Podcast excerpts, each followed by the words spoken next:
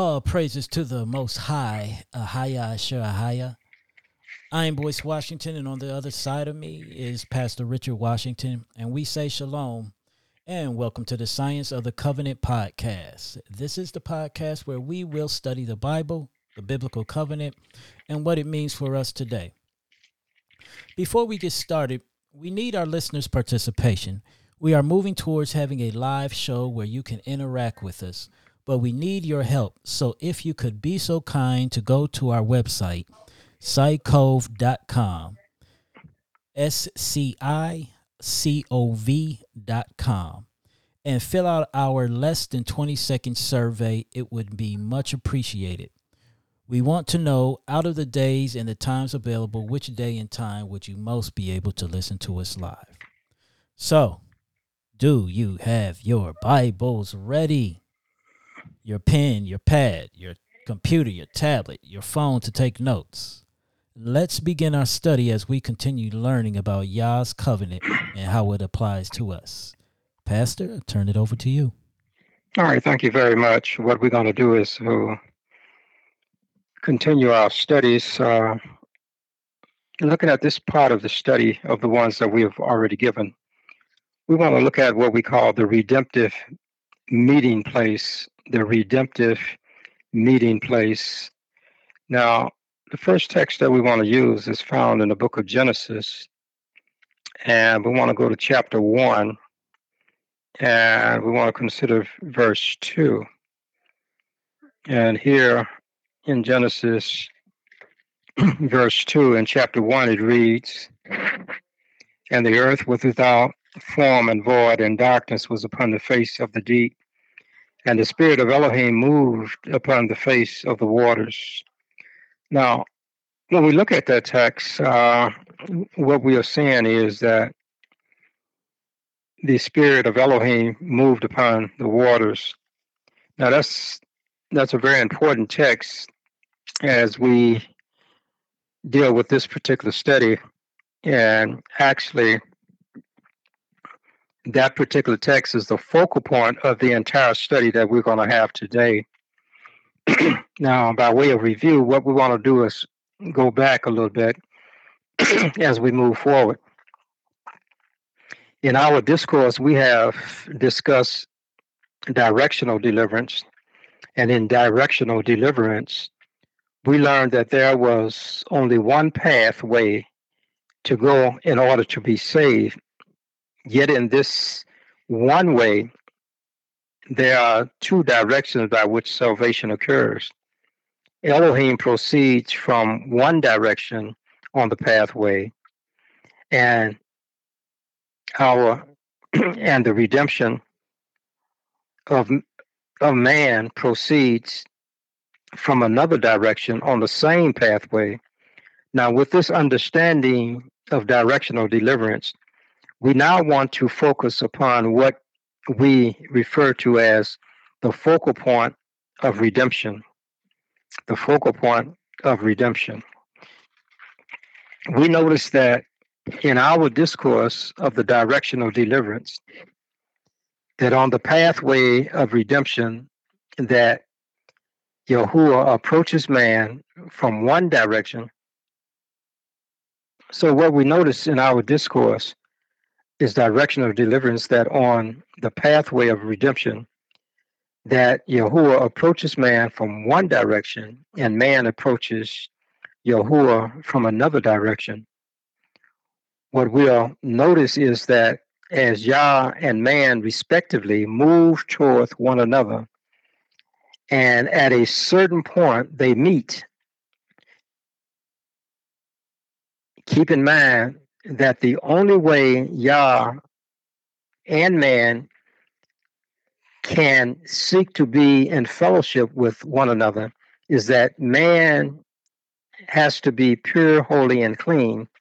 And the only way that a person can be thus is that he must be purified by the lifeblood of Yeshua, our Messiah.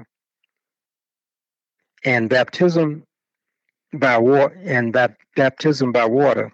So, in other words, when we uh, seek to approach Elohim, we have to be pure and clean, and that comes through the blood of Yeshua and also the water. Now, when Yah arrives at the water and man emerges from the waters of baptism, Yahweh meets him. It is at this particular juncture of them meeting at the water is the focal point of redemption. So we have to keep in mind that the focal point of, re- of redemption of mankind is that they have to meet at the water. Now, it is at the water that our meetings with the fallen sons and daughters of Adam and Eve, it, it occurs at the water. It is at the water that Yahuwah can again be in fellowship with mankind. When we arrive at the water, if we have properly followed what we call the steps to salvation, we will meet with both our creators and redeemers.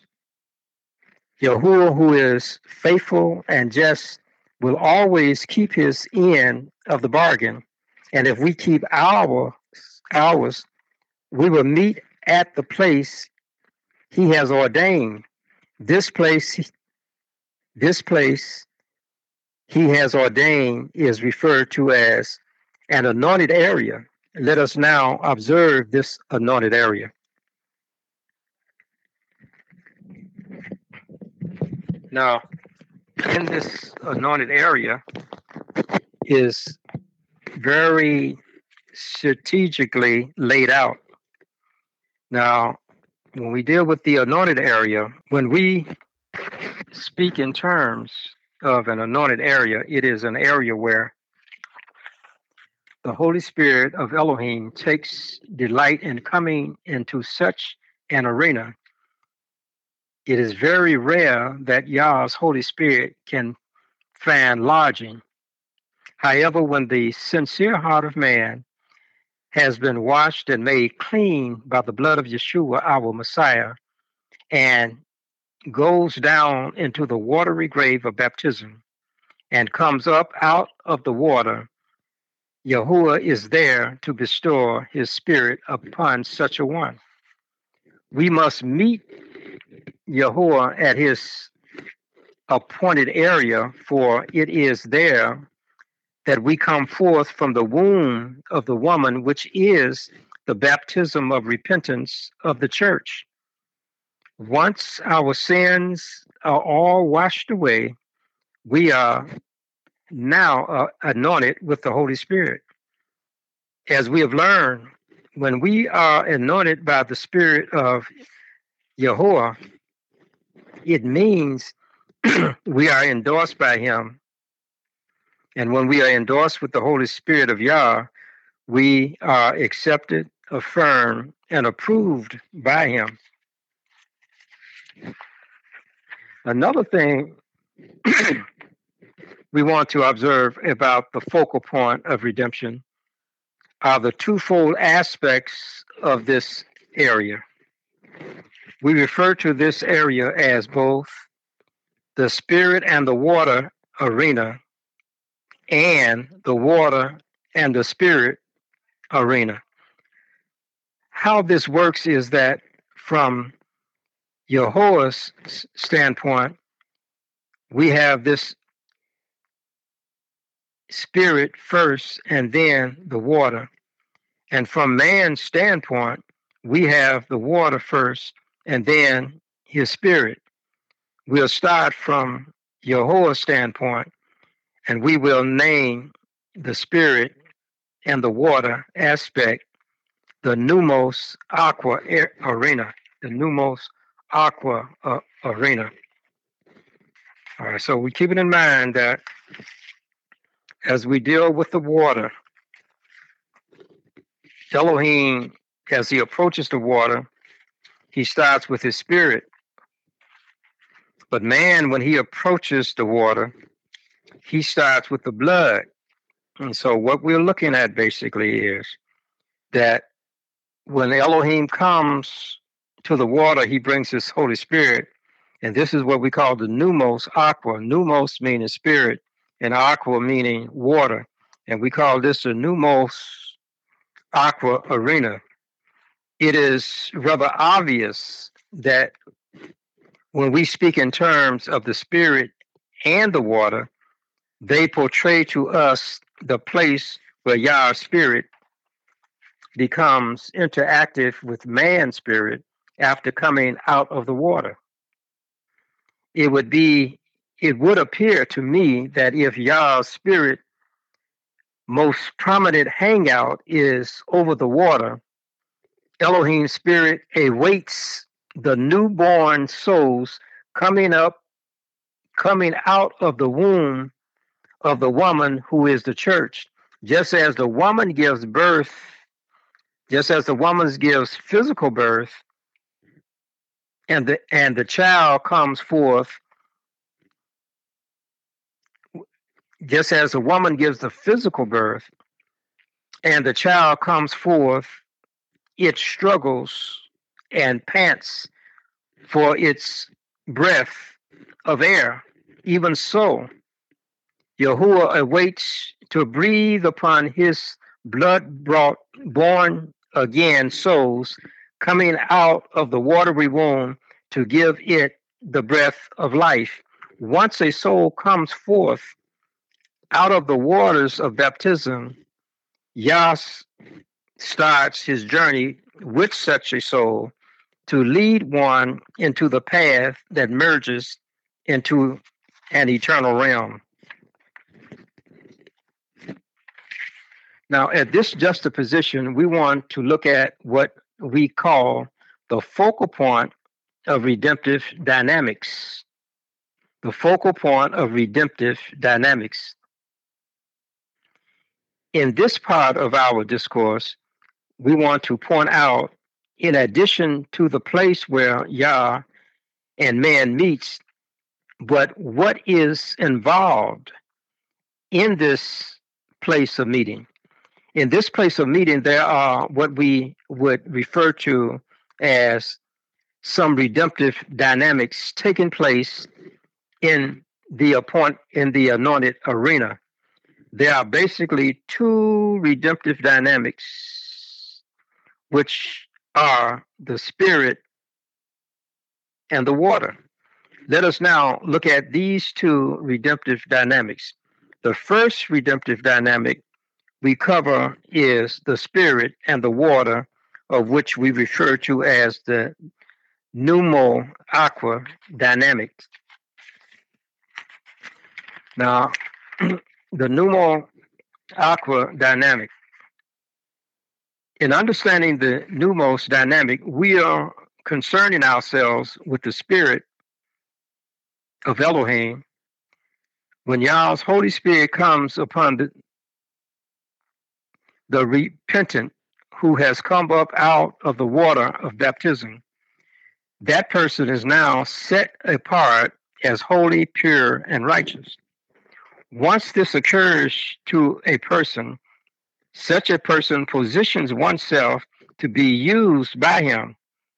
When baptism occurs from an individual uh, for an individual, it provides Elohim with the necessary person to be used in his cause. However, skillful, however talented, however gifted one may be, it is only by his spirit can one accomplish the task he wants them to accomplish. When we seek to try and accomplish his will by any other means, methods, or power outside of his spirit, we become vain in our attempt and lacking in our resources to do so.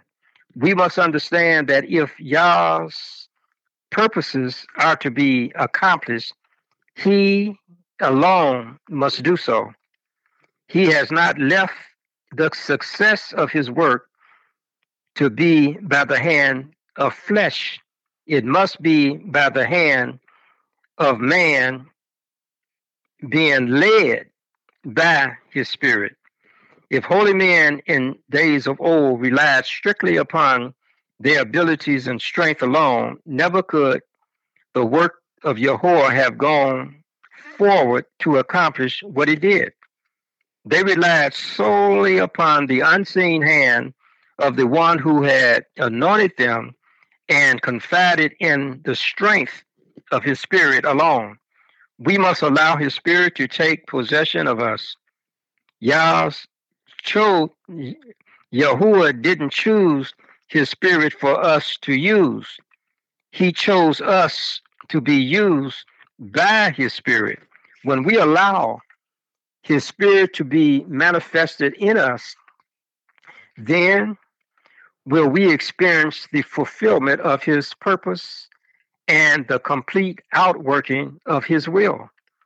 It was at the banks of Jordan that our Savior went forth under the anointing of his Father's Spirit to accomplish the tremendous task he did. When we are cleansed by the water of the Word and allow the Spirit to work in the life, we become a force to contend with.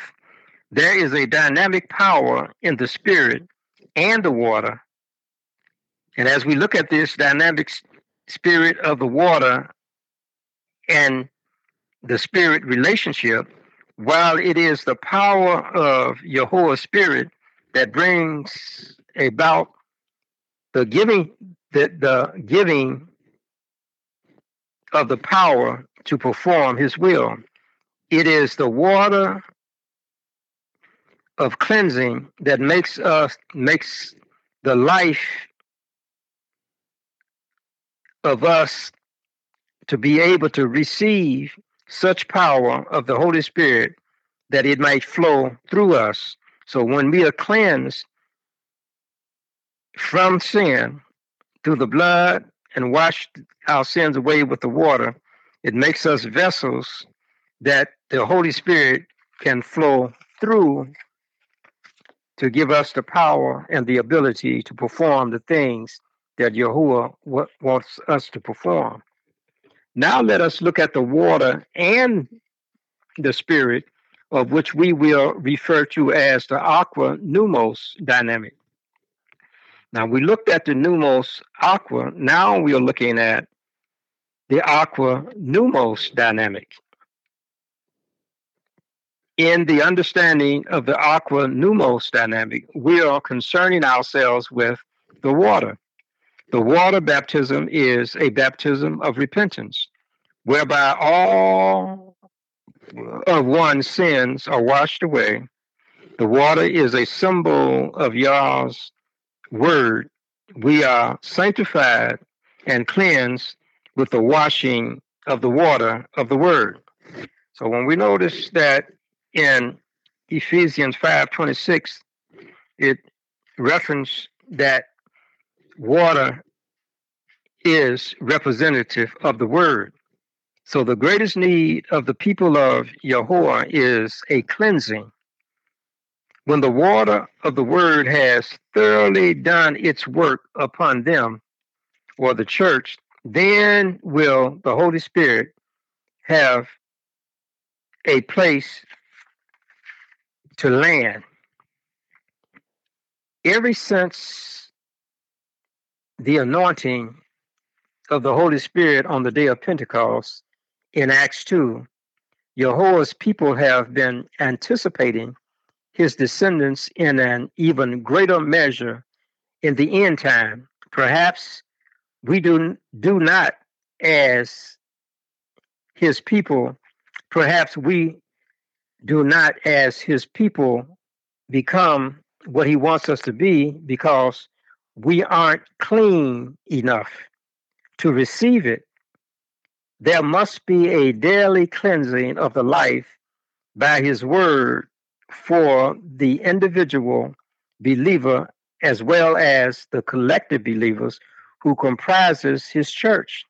The church must, the church must be cleansed of all idolatrous teachings and practices if Yahweh's spirit is to endorse his people. There must be a return to the teaching and practices of Yeshua. For only in his pure life can the Father, can the Father's Spirit find a clean resting place. We are admonished to be clean, ye that bear the vessels of Yahweh. So if we are to receive the power of the Holy Spirit after baptism, and as we daily wash ourselves in the Word, if we are to receive the Holy Spirit, then we have to have clean vessels. We must not see baptism merely as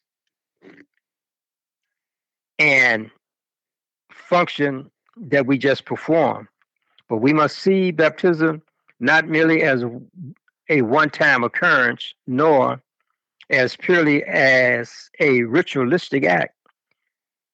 We must die daily to the selfish desires and the lustful appetites. Remember that our life is justified, or remember that our life of justification, which is the imputed righteousness, only covers our sinful life. However, it is the life of sanctification, which is the imparted righteousness, which cleanses us from our sinfulness. With the covering of the pure life of Yeshua, there must also be the needed cleansing of the life of sin by the water of the word. Our outward cleansing must be matched by our inner cleansing in order to be the landing grounds for the Holy Spirit. What we want to consider in this part of our discourse are some patterns of both the pneumos aqua and the aqua pneumos. We want to examine these patterns to see how Yahuwah and mankind meet at the water. Elohim wants to meet us at the water. And if we want to meet him, it has to be at the water. When we observe these scenarios, we want to see from Yah's aspect the spirit and water. And from man's aspect, we want to see the blood and the water what we want to keep in mind as we study what we call the water meeting patterns is that Elohim always approaches the water with the spirit, man always approaches the water with the blood. Okay, now we're going to examine some things here and use a little imagine imagine uh, nation and to be able to see some patterns of the pneumos aqua and the aqua pneumos.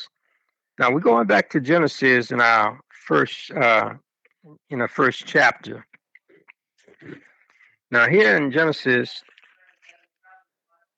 chapter 1 in verse 2 and the latter part of that verse says and the spirit of elohim moved upon the face of the waters so what we understand here is that before he commenced the creation of man he first had a spirit to move upon the waters okay and if we notice that uh, in genesis uh, 2 7 it says and Yahweh Elohim formed man of the dust of the ground and breathed into his nostrils the breath of life, and man became a living soul. So here's what we want to kind of uh, visualize. Before man came into existence and Elohim put blood into his body and made him, he first came by the Spirit over the waters. And then when he separated the waters and the earth, then man, Elohim made him first And when you look at the name Adam and you take the A off of Adam, you have Dam, and Dam means blood. So when he made man from the soil of the ground, when he made Adam, uh, he made him with blood. Okay. He made him with blood. So when Elohim came, he came with the spirit. And then when he made man, he made him with the blood. So that means that when man came into existence, he had the blood. Okay. So the blood is what he, he needed. And why did he need the blood? Because Elohim had the spirit to supply the blood with the things that it needed in order to make him a living soul. So what we see in creation is Elohim starts with the spirit and then he has the water. But when you look at man, he starts with the blood and then moves toward the water. Okay. All right, that's one pattern. Now we want to look at another pattern. Okay, the other pattern that we want to look at is found in the book of uh, Genesis. And uh, we want to look at chapter, well, we look at chapter 7, okay, in chapter 7. All right, just like in creation, so in redemption. If Elohim started with the spirit, moved to the water, and man started with the blood and moved to the water. And when Elohim starts with the spirit and moves to the water, and when man starts with the blood and moves to the water, they meet. They meet at the water. So the water, as I pointed out, water is the focal point. Okay. So now when we look at Genesis chapter seven, and we we we notice that after the flood, now we call call this the restoration. The restoration after man had sinned and Elohim destroyed the entire world with water, then how does he approach man? Okay, we want to want to see see how does he approach man. All right, when we look at uh, the seventh chapter, and we want to look at a, a, a few verses there. Now, here we find that it had rained 40 days and 40 nights. And all of mankind and all of the animals, they were destroyed in the flood of waters. Okay. And here we read in verse 21, it says, Genesis 7:21 said, And all flesh died that moved upon the earth, both of the fowl and of the cattle and of the beasts and of every creature thing that creepeth upon the earth and every man. Okay, so it's letting us know that the waters of uh, of the flood destroyed everything. Okay. Now, what we'll notice here in uh, chapter eight, in chapter eight, and here in chapter eight of Genesis, we want to read uh, in verse number 12, verse number 12. Okay. Now here it says, and he stayed yet, and it's talking about the dove when when the waters had abated and the waters was going off of the earth. He said, and he stayed yet other seven days and sent forth the dove, which returned not again unto him anymore. In other words, when the dove went out the first time, since the waters were still upon the face of the earth, then the dove didn't find any place to land. And so he waited another week and then he sent the dove out. And the Bible says that he didn't play didn't, didn't come in anymore. Okay. All right, now what we're looking at is is that just like in the creation, when Elohim starts something, it has to be endorsed by the Holy Spirit.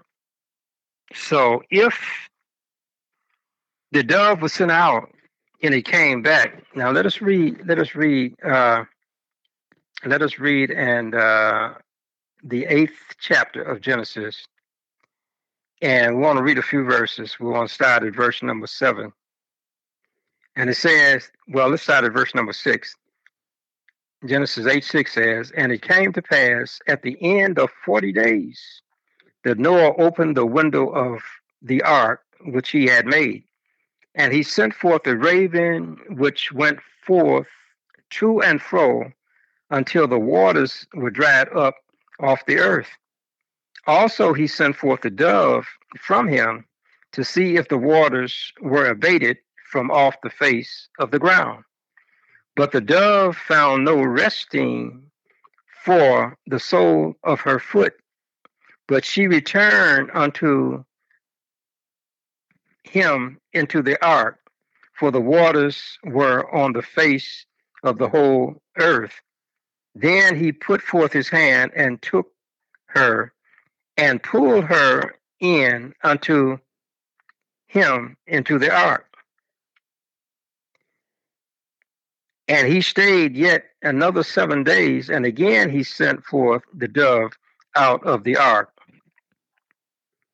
And the dove came in to him in the evening. Okay, it's actually three times. I said twice, but it's actually three. Okay, he sent him out once, and then he came back. Now he sent him out again another seven days. And he says that on the second time that he came out, he he, he came back in the in, in the evening and when he came back in the evening, in verse 11, it says, And lo, in her mouth was an olive leaf plucked off. So Noah knew that the waters were abated from off the earth. Now, what I want you to see here is, is, is two things I want you to see in this scenario.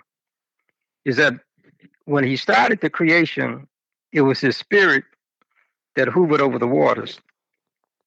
And now we see when he destroyed the world by water, we see two evidence of the power of the Holy Spirit. The first evidence is that the dove was a symbol of the Holy Spirit. Just like when Yeshua went down in the watery grave of, of baptism by John, he came up. The Bible says the Holy Spirit came down upon him in the form of a dove. Okay. So the dove represents the Holy Spirit. And then on that second time that he went out and he came back in the evening, it said that the dove had an olive leaf plucked off in his mouth. Now, notice the Bible didn't say that the leaf that the uh, dove had was floating on the water, but it said it was plucked off. So, in other words, if it was plucked off, then this means that the dove broke it off. It was not something he picked up floating on the water. So, what does that mean? Well, the olive, the olive oil represents the Holy Spirit. So, in a way, the olive leaf also represents the Holy Spirit. So now, what are we to make of this? Well, there are two things we can make of this if the dove, which represents the Holy Spirit, was flying around trying to find a place to land, and then it discovers an olive tree and plucks off a leaf and takes it back into the ark, and Noah pulls him back in, it is saying to us, out of all of the trees, why would he have an olive tree? Because the olive tree represents the Holy Spirit. Well, I think one of the things that the Bible is trying to tell us is that the only way that Elohim could start a new generation of people, they had to be pure and clean, and that the earth itself had to be pure and clean.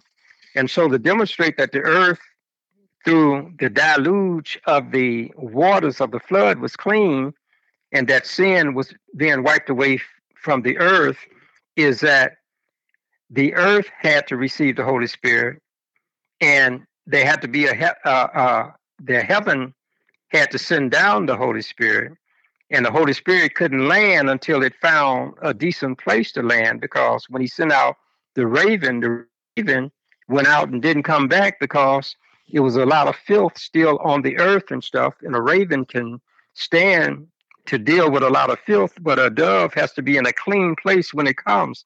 So the Holy Spirit, when it comes to us, it has to be in a clean place. so the earth was saying, we have received the Holy Spirit by the evidence of the olive leaf, and The dove is saying that Elohim is getting ready to endorse the earth and to bless it again. And so when he sent him out the third time, the dove didn't come back because the earth had abated the waters and the waters had dried up on the earth. So Elohim is now doing the same thing he was doing in the creation. He was approaching the earth from the Holy Spirit, the olive leaf, and also the dove.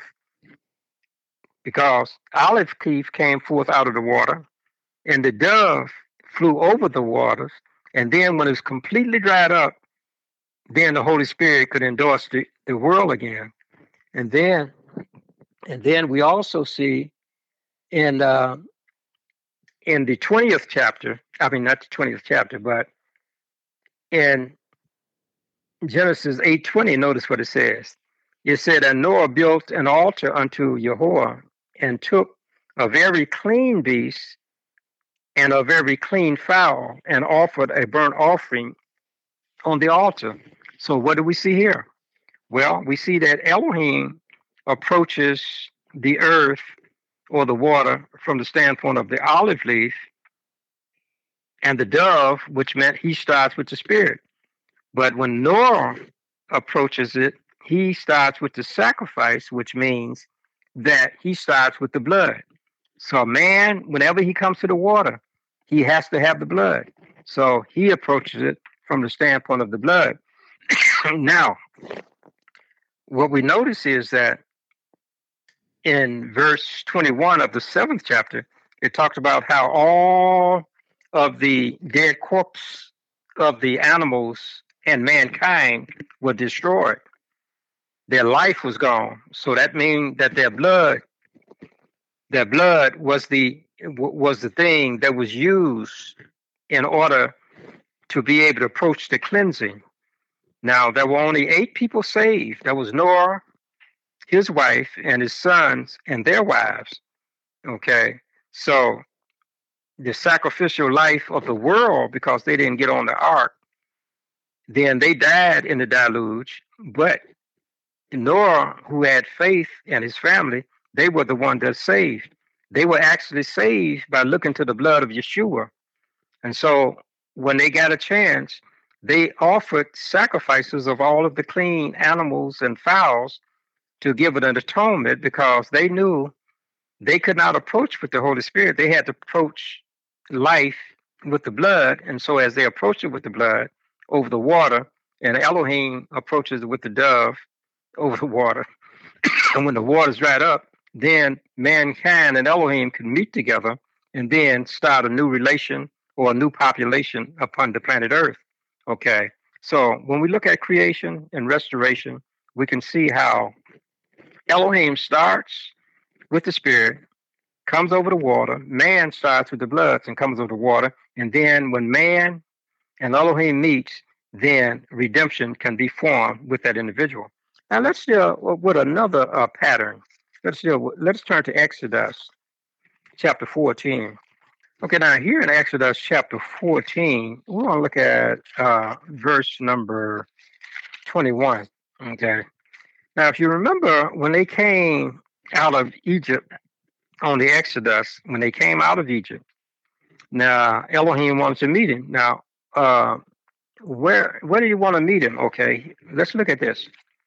The Bible says, and Moses stretched forth his hand over the sea, and Jehovah caused the sea to go back by a strong east wind all that night, and made the sea dry land, and the waters were divided. Okay, now here's what we want want to be able to see. Want to be able to see when they came out of Egypt. In order for Elohim to approach them, he had to start with the spirit. Okay. Now, the emblem or the symbol of the spirit here is the east wind. Just like back in the restoration of Noah's time, the symbol of the Holy Spirit was the dove. But now we find the east wind is over the waters to divide them. Okay. Now, when we turn to Exodus chapter 12, okay, and we look at a couple of verses, Exodus 12, we want to look at verses 21 and 22. And here we read, it says, it said, Then Moses called for all the elders of Israel and said unto them, Draw out and take you a lamb according to your families and kill the Passover. And ye shall take a bunch of hyssop and dip it in the blood that is in the basin and strike the lintel and the two side posts with the blood that is in the basin.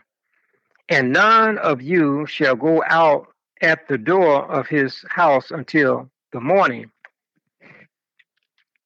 Okay, now what we see here is that the Israelites they had approached the Red Sea or the waters with the blood because on Passover they had to kill the appropriate they had to kill the appropriate animal in order to be able to uh, approach the water because he was getting ready to redeem the nation.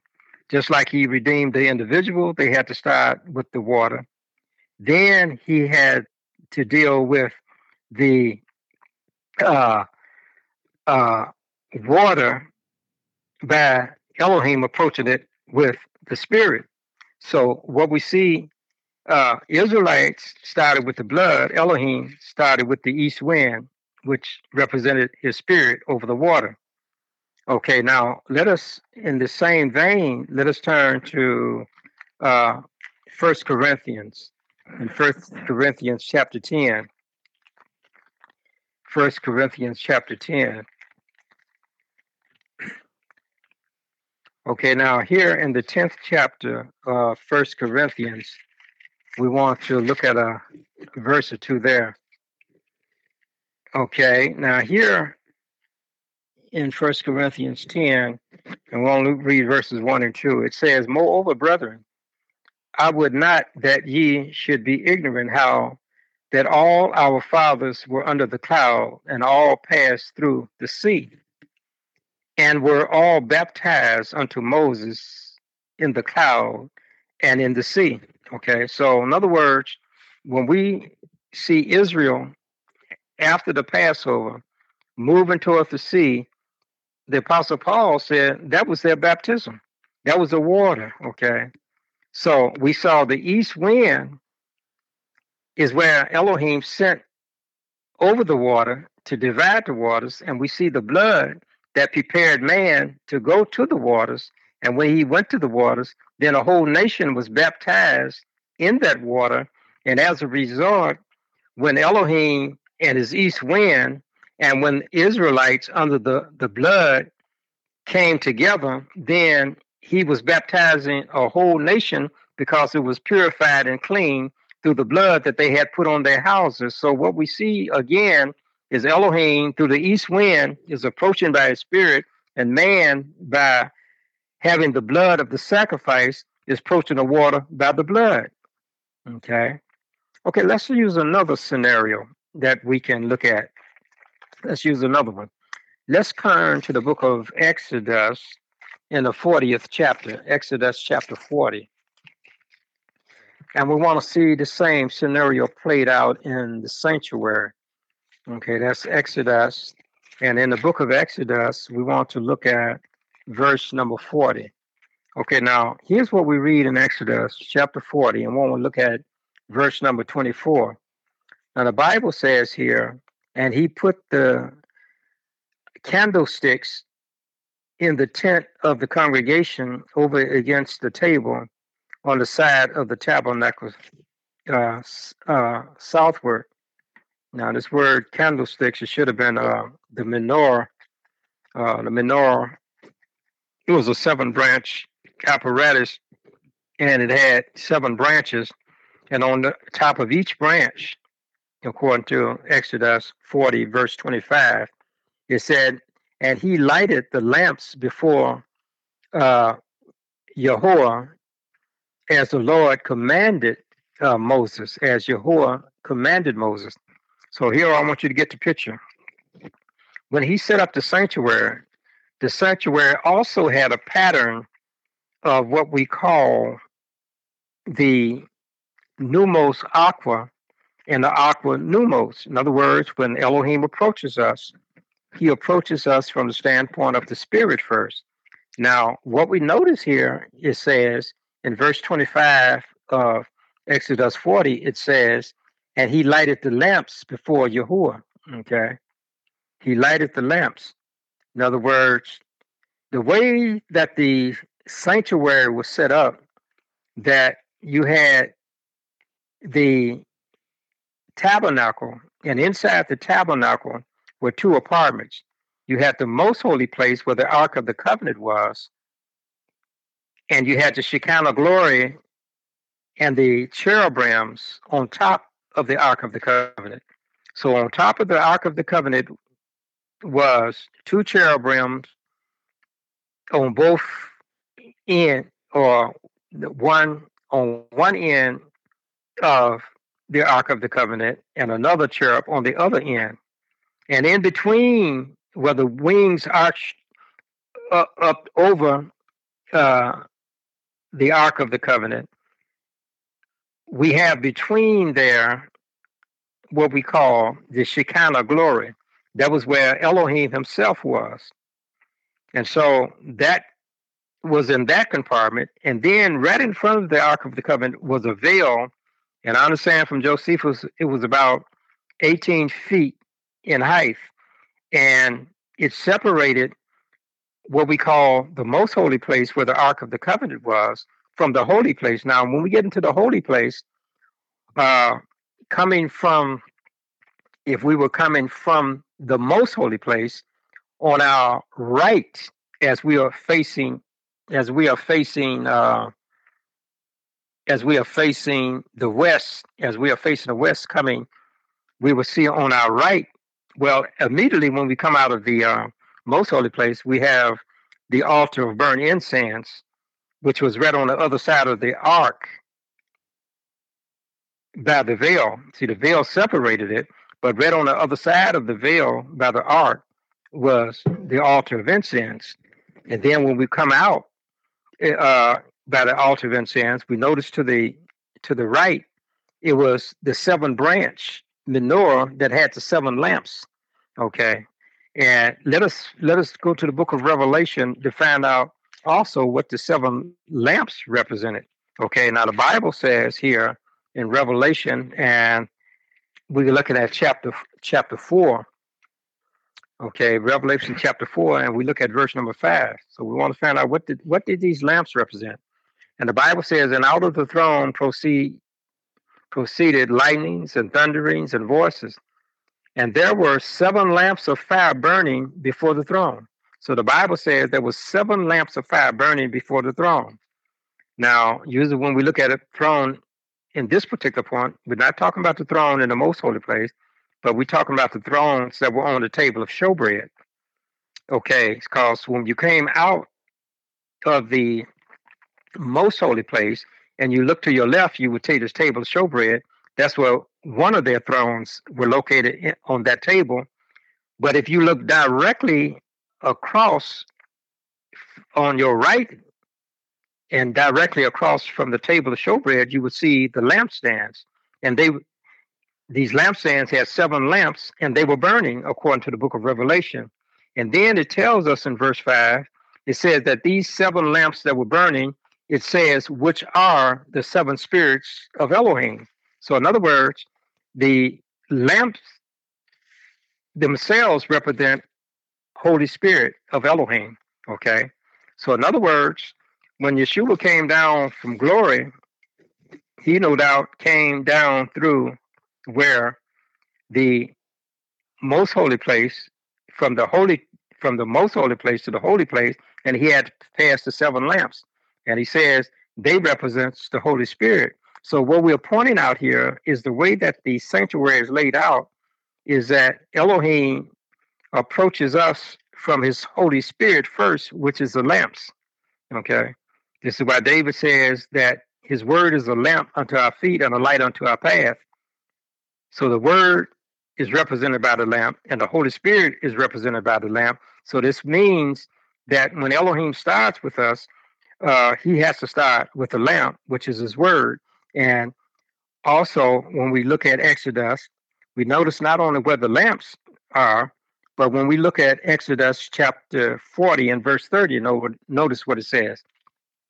Okay, now we've already looked at the the the uh, lamps, which represented the Holy Spirit.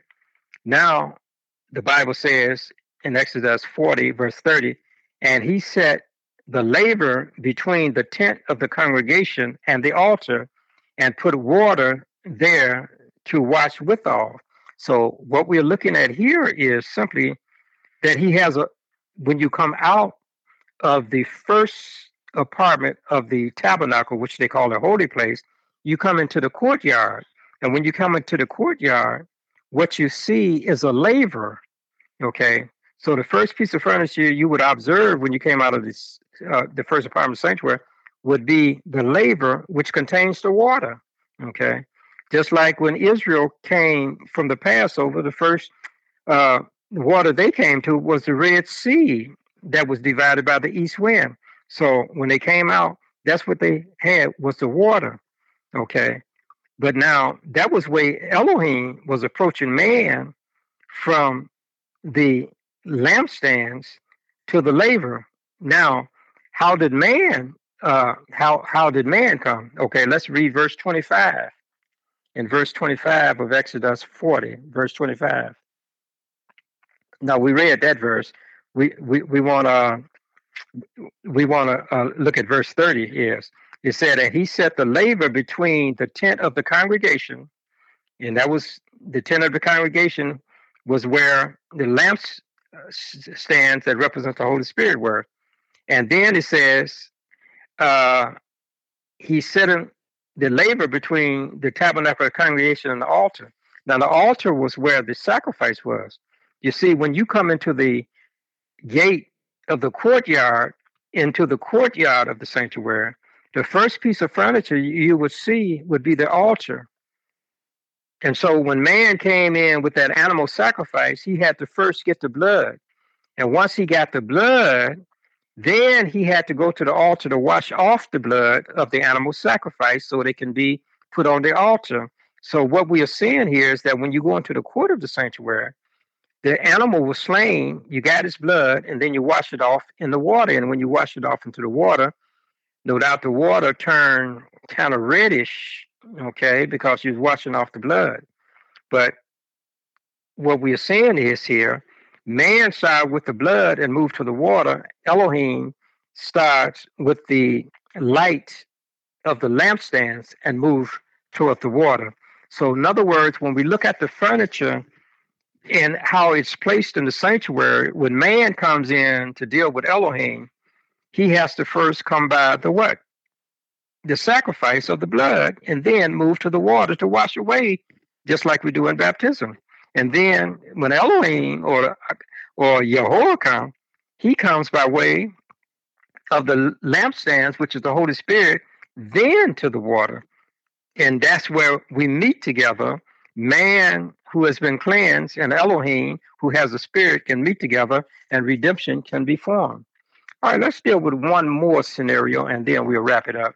Let us go to the book of John. Let us go to the Gospel of John in the in John the Gospel. We want to look at the third chapter and see if we can see the same pattern that we have seen in creation, restoration, Exodus, and also the sanctuary. We'll look at the same pattern and see that same pattern. Okay, now when we turn to uh, John chapter uh, chapter uh, eight, okay. Now we want to see how how uh, the pneumos aqua. Okay, we want to see where the spirit is, and then the water, and then we want to start with man to see where the blood is, and then the water. Okay, so let's start.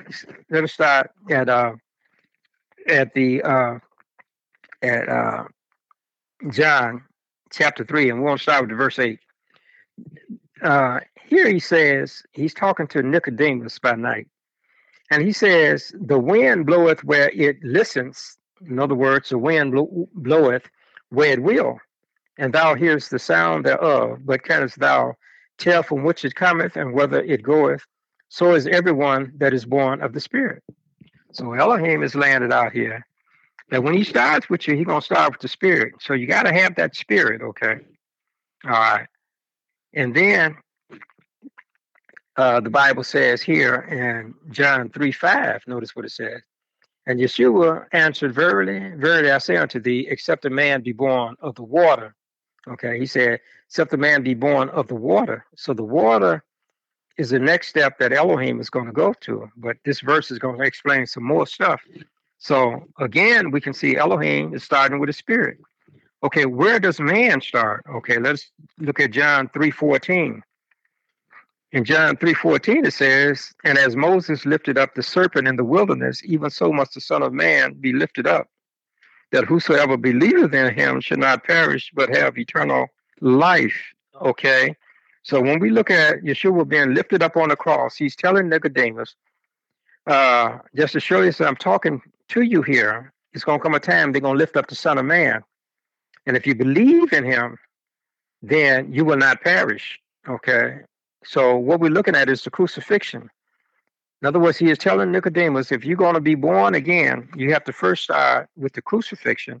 And once you start with the crucifixion, then you're going to go back to verse 5, which says, And Yeshua answered, Verily I say unto you, Verily, verily I say unto thee, except a man be born of the water. Okay, so in other words, you've already accepted the blood. He said, Now you got to be uh, born of the water, and the water is repenting. In other words, it's saying you're sorry for your sins, and your sins are now being washed away.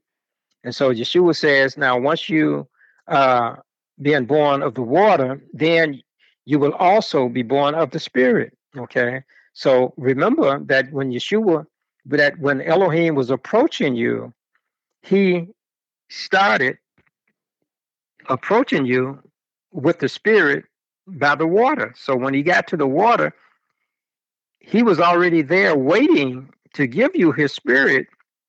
And so when you accepted his blood and you came to the water, he was right there to be able to baptize, to be able to baptize you with the Holy Spirit when you came out of the water. So what we're saying here that he was telling Nicodemus is that Yahweh, Yah, Yahweh is coming to us over the water with the Spirit waiting for us to go down and to be baptized of the water. And then he says, once you are baptized of the water, then when you come up, you're going to receive the Holy Spirit. And uh, John 3 6 says, That which is born of the flesh is flesh, but that which is born of the Spirit is spirit. So, in other words, he's saying, Elohim moves toward the water with the Spirit. And when we move toward the water with the blood, then our lives are clean through his blood and our repentance, our sins are washed away through the water. Then we clasp hands with the Holy Spirit, and the Holy Spirit from that point on continues to lead us through life with the power of the Holy Ghost. Okay, we're going to stop there. And if there's any questions, observation, or concern, we'll deal with that at this time. Just power for the water, the spirit, and the blood. Mm-hmm um, what's was interesting is I never really thought of Yahuwah baptizing the earth during the flood and basically washing away the sins, mm-hmm. like it's done in regular baptism when we do it. Mm-hmm.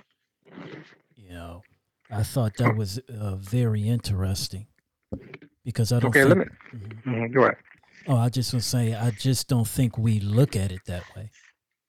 No, we don't. Uh, we look at it rather from a limited sense. Now, I'm glad you you you brought up an excellent point right there that you said that during the time of Noah, uh, that he baptized the whole earth in water.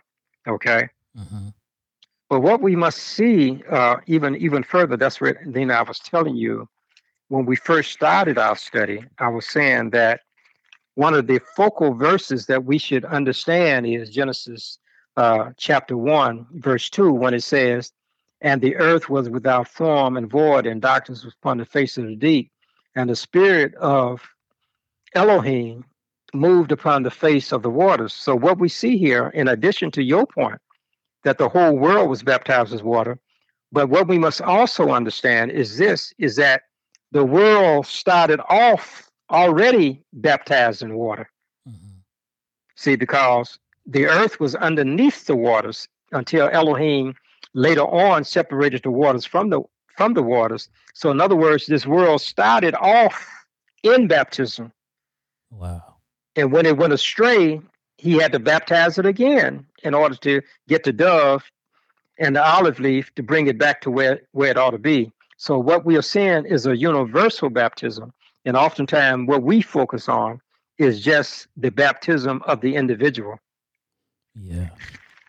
An- another thing that I found interesting is that when you said that, and I think most people do view it as they view baptism as just a ritual act that they go through to become a member of the church mm. or an mm. organization, as mm-hmm. opposed to as an act of renewing yourself, washing yourself, and coming back to Yahuwah.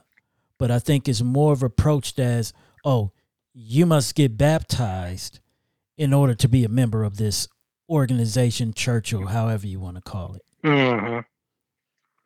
Yeah, well, uh, a lot of the teachings has been adulterated by baptism, and matter of fact, some churches even uh, look at it from a statistic standpoint. If you baptize so many souls, you know, you get a reward in doing this, and sometimes that is okay, but sometimes it takes away from the significance of baptism. Mm-hmm. It's in other words, you're just doing it uh, in order to boost your records of how many you have baptized. While that is important, the most important thing is that the baptism is a cleansing whereby Elohim is saying, You are starting anew with me, and you have repented of your old sins, and now I'm giving you the power of the Holy Spirit to continue to lead you in a life of sanctification. See, while it's okay to get the numbers, but we should not just be left with the numbers, but with the sanctification process is really what we're looking for. Because if we deal with numbers, we may come up short because in the time of Noah, during the baptism, only eight people were saved. Elohim is concerned with numbers, but if numbers doesn't reach the sanctification process, then it's no good just to have numbers without the sanctification. Mm. Wow. Now, I do have one question. Now you mentioned that the dove, uh, in before the land, it has to be a clean place, mm-hmm. and that's why uh, Noah sent the dove out. Yeah, uh-huh. y'all see a dove. A dove won't land in a lot of field. A, a raven will, but oh. but not a oh. dove. Wow. Okay. Well, mm-hmm. And that's why uh, Elohim is trying to get a clean church. He's trying to get a clean people. You know, the, the Holy Spirit, like a dove, is trying to find some place to land. Yeah. And uh, if we could, if we can find that place, if you can find that place to land, we can bring this work to a conclusion. But we got to allow the full manifestation of the power of the Holy Spirit mm-hmm. to take full possession of us. Yeah. Well, you know, it's interesting since I've been reading too and I think this plays into the 144,000 is that I believe he's doing this currently as we speak. He is searching a lot of our hearts mm-hmm. to yeah. see where it's at and how I think it says in the scripture how he's going to turn his people from having a heart of stone into a heart of flesh. Mm-hmm. And I think all of this plays in together that he's looking for his chosen, that once he brings us together to be an example to the world to show him what type of Elohim he is, as opposed mm-hmm. to what Satan is doing nowadays. You know, trying to show that he's the the savior of this world right. and whatnot. Mm-hmm. Yeah, but this was a very good uh, uh, discourse today. You know, it's mm-hmm. a lot of interesting things that we can dwell and study even further. Mm-hmm. Well, with that, we'll move on to our next section. Okay. Our next is let's talk about that. So, this week, I want to talk about, and let's talk about the Sabbath or Shabbat in Hebrew. As I've been working at the different jobs I worked throughout the years and I've met with different people, and I tell them I can't work or do business on Shabbat, they always ask me, well, why can't you? Everybody else do. I mean, I go to church on Sunday and, you know, after church, you know, if I have to work, I work. So one of the reasons I tell them, you know, is number one is part of the Bible. You see in scripture in the Ten Commandments, Yahuwah wrote it in there. Well, he didn't write it, but he did state to Moses in the Ten Commandments that to remember the Sabbath day. Mm-hmm.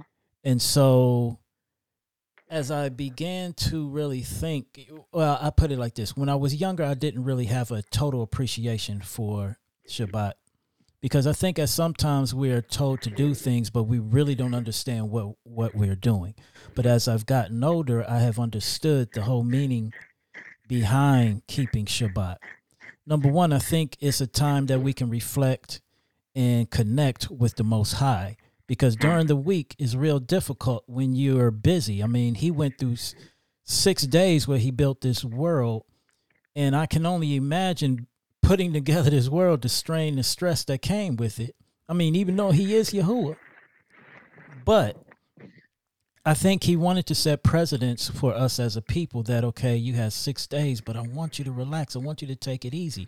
And I think a lot of times people don't understand and think of Shabbat as a day of rest, a relaxation, a day of rejuvenation. You know, so Ed, I want to ask you. Um, I know before you became an Adventist and you were of another religion going on Sunday, what was it about Shabbat that attracted you that you said, okay, this is why I want to keep it? Well, uh, I'm gonna answer that in two ways because me and your sister we was talking about that the other day. Okay. Mm-hmm. Okay. Let me let me just start here. Is the fact that I was a Baptist, and as I was a Baptist, uh, they really never taught anything about a, a Sabbath. It was only assumed that you went to church on Sunday. Mm-hmm. I never really got a teaching about even Sunday being the Sabbath. It was just I brought I was brought up in it, and as I observed, uh, I just followed in that in that path. But once I was told that we were to keep the Sabbath, which was Saturday, which was the seventh day of the week, I came into a knowledge of it because at that time I was actually in a Baptist church. Uh, but while I was in the Baptist church uh, for many years, I had not really been going to church. But as a result of meeting meeting a certain uh, girlfriend, and I found out her parents, they were uh, in the church. So I figured that in order to see her, I had to confess some type of religion. So I went back to my Baptist roots and I started studying in that for a while. But in the meantime, mm-hmm. there was a tent that appeared in our neighborhood on the west side of Chicago. And they were preaching about the Sabbath. And I said, Well, I've never heard this before. Mm-hmm. And so I came into a knowledge of it. And then when I checked it out in the Bible, I said, This this is true. But while I was trying to make up a decision, one of the people that was under the tent that I was attending each night, he came up to me and took my own Bible. Now, this is the Bible I had. Uh-huh. And he showed me in the back of my Bible uh, about the days of the week.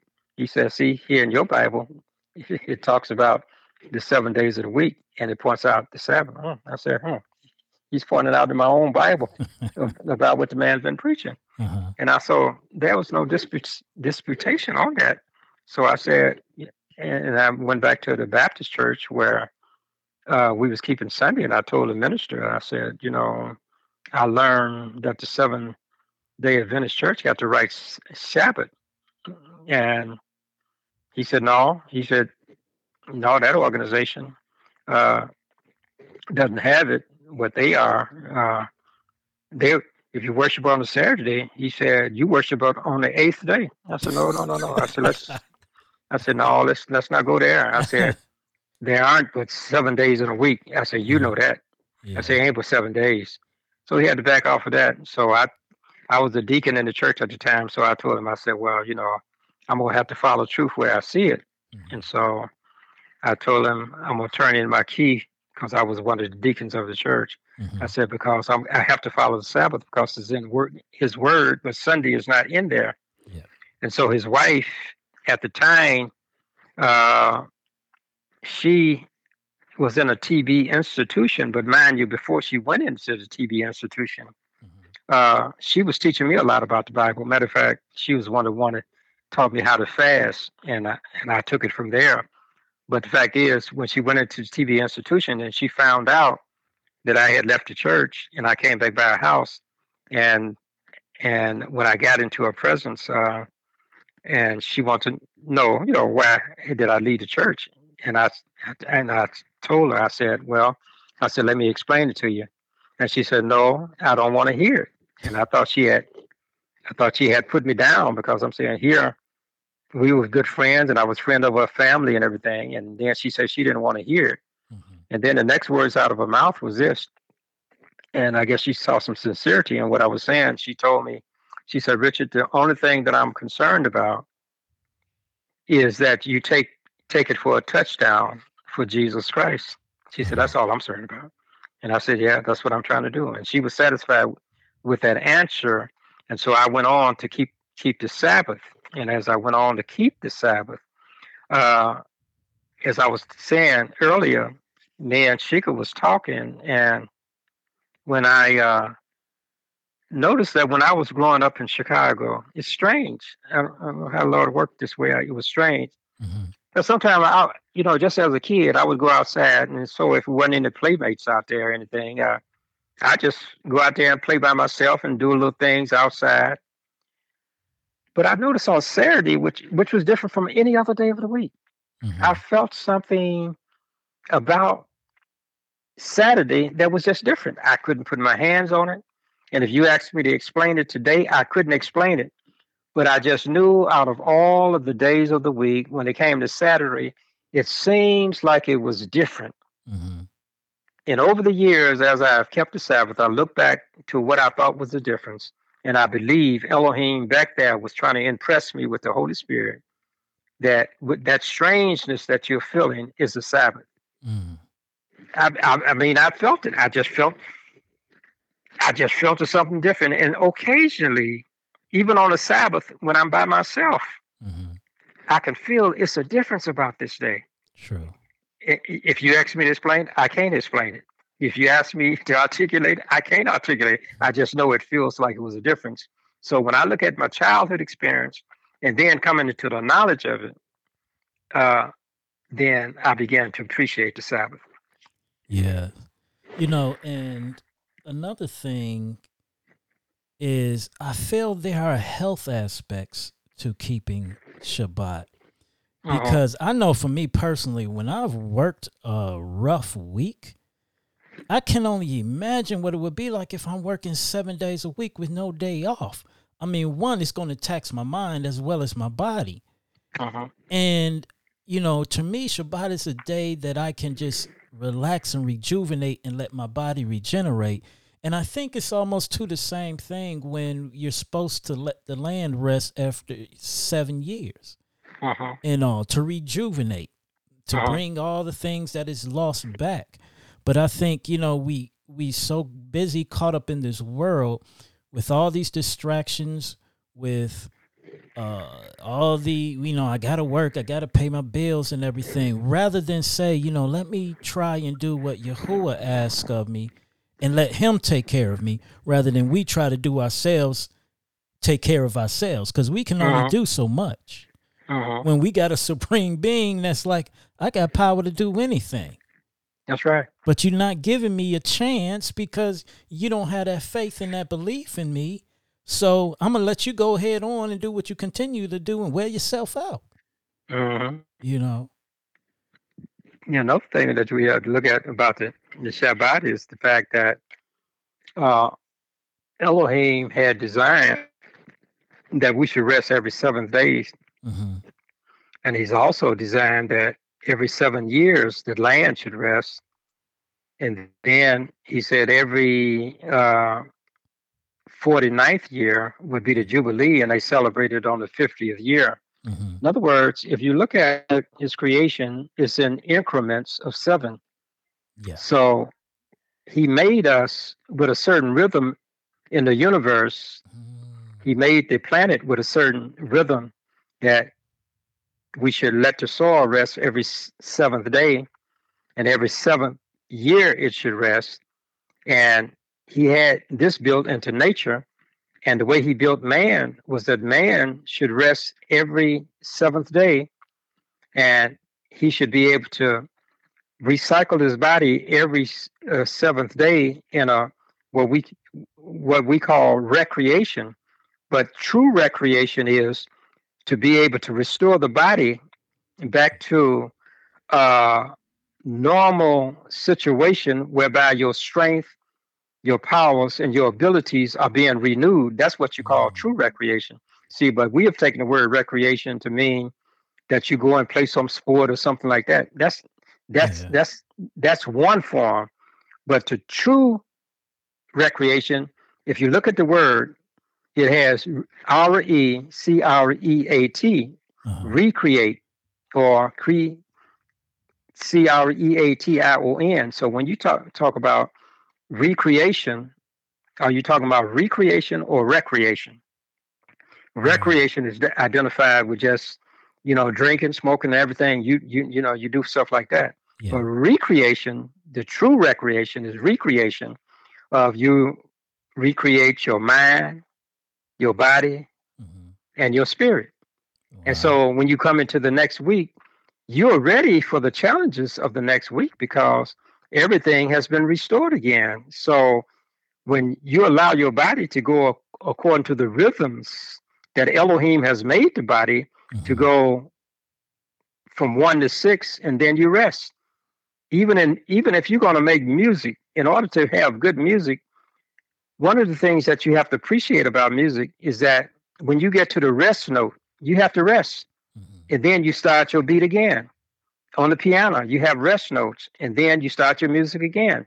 And that's what makes the music. And what makes the harmony of the body is that you work for so long and then you rest, then you start again and you rest. And that helps the harmony of the body to be able to be recreated in such a way that you can have the maximum amount of health. Mhm.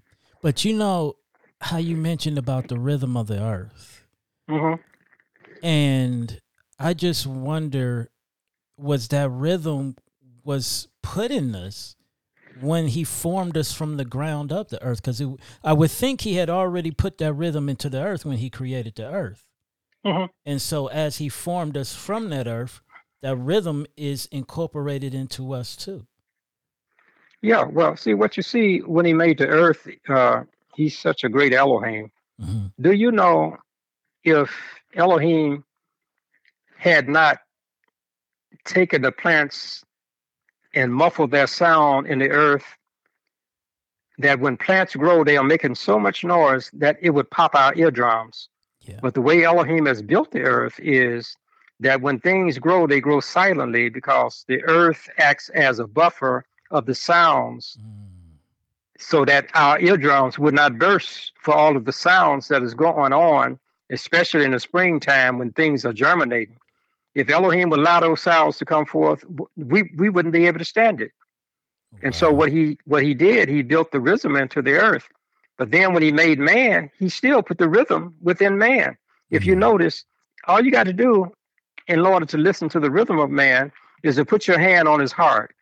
It said boom, boom, boom, boom. But Mhm. between the boom, boom and the throbbing of the heart, what do you have? You have a rest. The heart beats and it rests. It beats and it rests. Wow. So what we see, the rhythm is built into the universe, is built into the earth, is built into animals, is built into the human body. And everything pulsates with the love of Elohim by the beat that he has been able to place in there. Now, what we must keep in mind is this is that Elohim's creation is what we call a phonetical creation. It's a phonetical. In other words, he brought into existence by sound the things that he wanted. Mm-hmm. So when he speaks to man, man has to respond to that sound. And if man responds to the sound correctly to the words that he speaks to man, then man uh, puts himself where Elohim can give him the best of health. But if he goes against that sound that has created him, he can go against his own health. So it's something that is built into us by our creator. And as we understand sound, sound can be the very thing that can help us to accomplish what we're trying to accomplish. This is why sometimes when we pray, we pray out loud uh, to get that rhythm and that sound in our bodies. And when we pronounce his name, Yahuwah and Elohim, and some of the original names, then those are sounds of Elohim. And when they sounds get into us, they can be redemptive. This is why when Yeshua walked the earth, he could speak to a disease, and the disease had to leave because the power of sound mm. through the mm. human voice can rebuke disease if we do it according to the way Yeshua wants us to do it. So we must understand that there's a rhythm that is built into us by Elohim himself. Wow. Wow.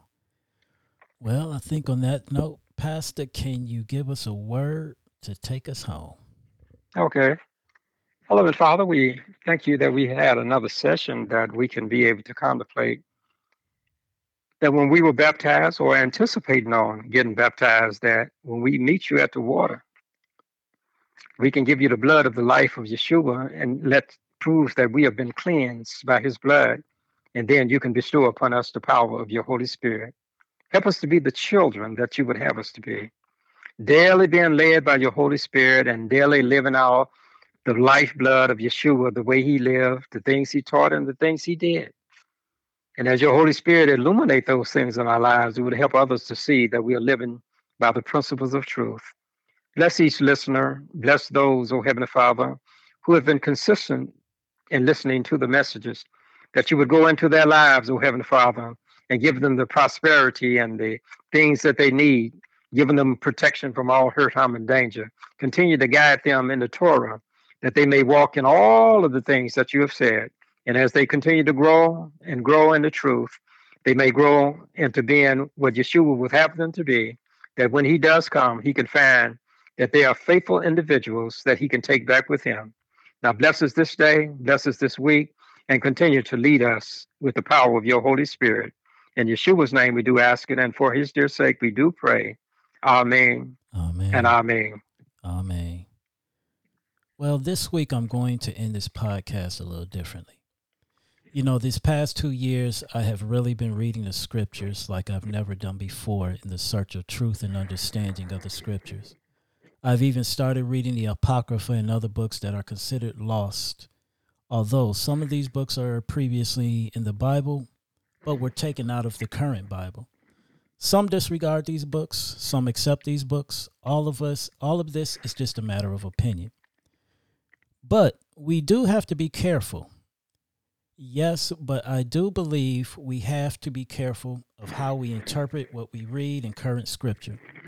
But as I thought about what I was reading, I began to think, what is the standard should I go by to see if these books are possible, possibly valid?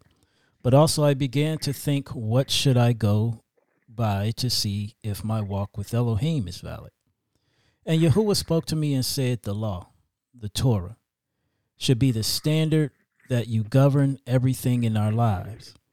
So when I began reading these books, I had to ask myself, do these books point me to the Torah? And if they do, then I should have no problem with it. But if they do not point me to the Torah, then I should be very skeptical of what I was reading and put it away. But then I also started to think about everyday life. The Torah is how I should be governing my life by, not just to buy the books. I should be judging my relationships with others by the law my job, what I listen to, what I watch on television. If I was a part of religion, judging that by the law, what I eat, what I say, how I deal with others, Every part of my life should be judged by Elohim's Torah. If my relationships are not abiding by his law, or my job, my hobbies are not abiding by his law, then I need to abandon it in favor of Elohim's laws. Because his laws govern everything in our lives, even our holidays. If a holiday you celebrate is not according to the law, then you need to really ask yourself should I be celebrating it? One thing when we start judging everything by his law and keeping it, then our lives would start to change, and I personally can attest to this. Using the Torah as a measuring stick to how we go about living will set us on a new path, a path to a closer relationship with El Elyon, the Most High God, and on a pathway to righteousness that will lead to Yah's glory. But know this as we begin to judge our lives according to the Torah, it will not be easy because Satan will ramp up his attacks upon you. You may lose your job, a friend, a family member, money, many other things in this life that keep you discouraged from keeping El Elyon's law. But as it states in Isaiah 54 17, no weapon that is formed against you shall prosper, and every tongue that rise against you in judgment you shall condemn. This is the heritage of the servants of Yahuwah, and the righteousness is of me, says Yahuwah. He will protect us and see that we make it in this life as we strive for the eternal kingdom. That job you lost because you decide to keep his law, Yah gives you a better one. That friend you lost, he gives you a better one. That money you lost, he gives you even more. You love him and he loves you, but he has to see you have the love for him by keeping his law with a just heart. And I challenge you as I challenge myself to live the Torah, love the Torah, but most of all, remember your Creator and how much He loves you. And He gives you so many chances to get it right with Him because He wants to spend the eternal life with you. I'm Boyce and this is the Science of the Covenant podcast. Feel free to email us at the science of the covenant at gmail.com with your questions and your comments. Until next week, Shalom.